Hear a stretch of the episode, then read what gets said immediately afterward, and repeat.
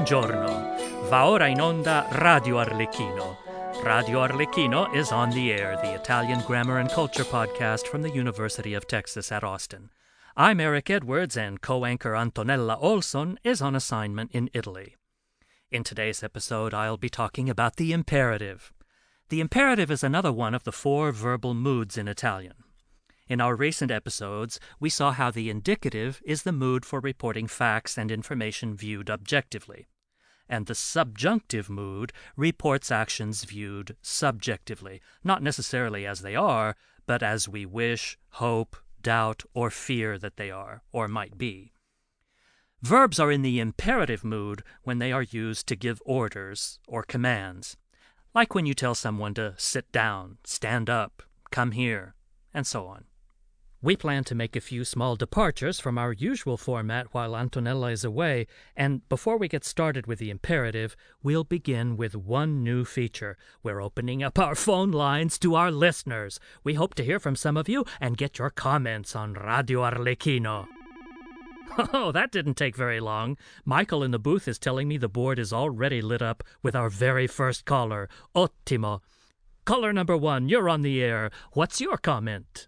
Um, I like Radio Arlecchino very much, but um, when is Antonella Olson going to be back? It's just not the same without her. Oh, you're telling me.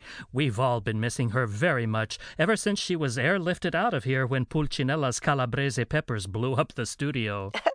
her observations are always very insightful, and I love her accent. So when is she going to be back on Radio Arlecchino? Well, I'll tell you. We're expecting. Hey, wait a minute. Who is this? Um, my name is, you know, Hold it right Stringy- there. You can't fool me. Antonella, what's the big idea? Haha, ciao, Eric. Well, listen, it's just that I miss you so much. It's great to hear from you. So, how is everything in beautiful Italy? Oh, Italy is more beautiful than ever. That's wonderful, Antonella. But please, hang on. I have to go to a commercial, so let me put you on hold for just a minute. Thank you for calling Radio Arlecchino. Your call is important to us. Please stay on the line and your call will be answered by the next available character. Thank you for holding. Radio Arlecchino keeps you up to date with all the late breaking developments in Italian grammar, thanks this week to the generous support of our sponsor. Il modo imperativo. Be like the emperors of old. Have someone else do it and issue all your commands using the imperative mood. The imperative mood is super concentrated. Ha, he has no tenses. It's just imperative. That's all there is to it. Don't hesitate. Just conjugate. Thank you for your patience. All our characters are busy right now playing pranks on other listeners. Please continue to hold, and your call will be answered by the next available character. Did you know that the imperative has no first person singular form? Oh, that's right. You can't give orders to yourself. But there is a handy first person plural form. Because you can give orders to a group of people of which you are a member. As Cole Porter once said, Birds do it. bees do it. Even educated fleas do it. Let's do it. Let's. Explain the imperative. Va bene, va bene. Spieghiamo l'imperativo. The first person plural form of the imperative for all verbs is exactly the same as the present tense of the indicative. Let's see. Vediamo. Let's listen. Ascoltiamo. Let's learn. Impariamo. Thank you for holding. Your call is important to us. Let's talk about the second person now. Parliamo adesso della seconda persona. Second person singular. Tu. For the command form of first conjugation verbs, that is, are verbs like, Cantare, recitare, ballare. you take the present indicative form Canti, reciti, balli. and you change the I I. at the end to an A. A. And now you are commanding. Canta. Ciao bella, ciao bella, ciao ciao ciao. Recita. Essere o non essere? Questa è la domanda. Balla. Please stay on the line. Your call might be monitored for quality assurance.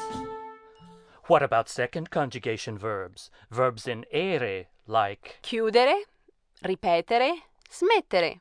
Well, for the command form of these verbs, I will take the present indicative, Chiudi, ripeti, smetti. and then I will. Stop right there. That's it. The imperative of these verbs is the same as the present indicative? Sì. Chiudi la porta. Ripeti. Smetti di ripetere. Grazie. Prego. Thank you for holding. Your call is important to us. Please have your credit card number handy.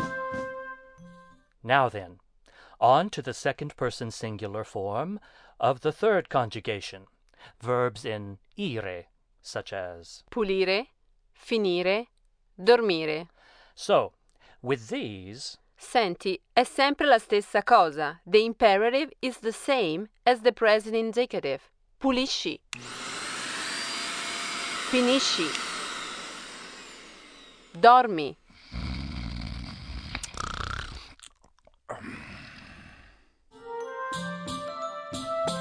We're sorry, we are experiencing exceptionally high call volume today at Radio Arlecchino. Please stay on the line. What about second person plural? Maybe you need to be bossing more than one person around at a time. You mean voi? Parla della seconda persona plurale. Questa è facile. This one's easy.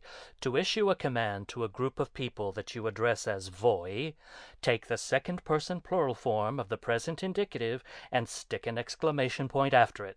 Instant imperative, no matter what conjugation the verb belongs to. Ridete. Piangete. Applaudite. Fischiate. State zitti.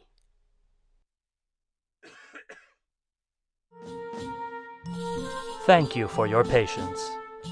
Your call will be answered in the order in which it was received. As you can see, the imperative mood is highly effective in getting the results that you're looking for.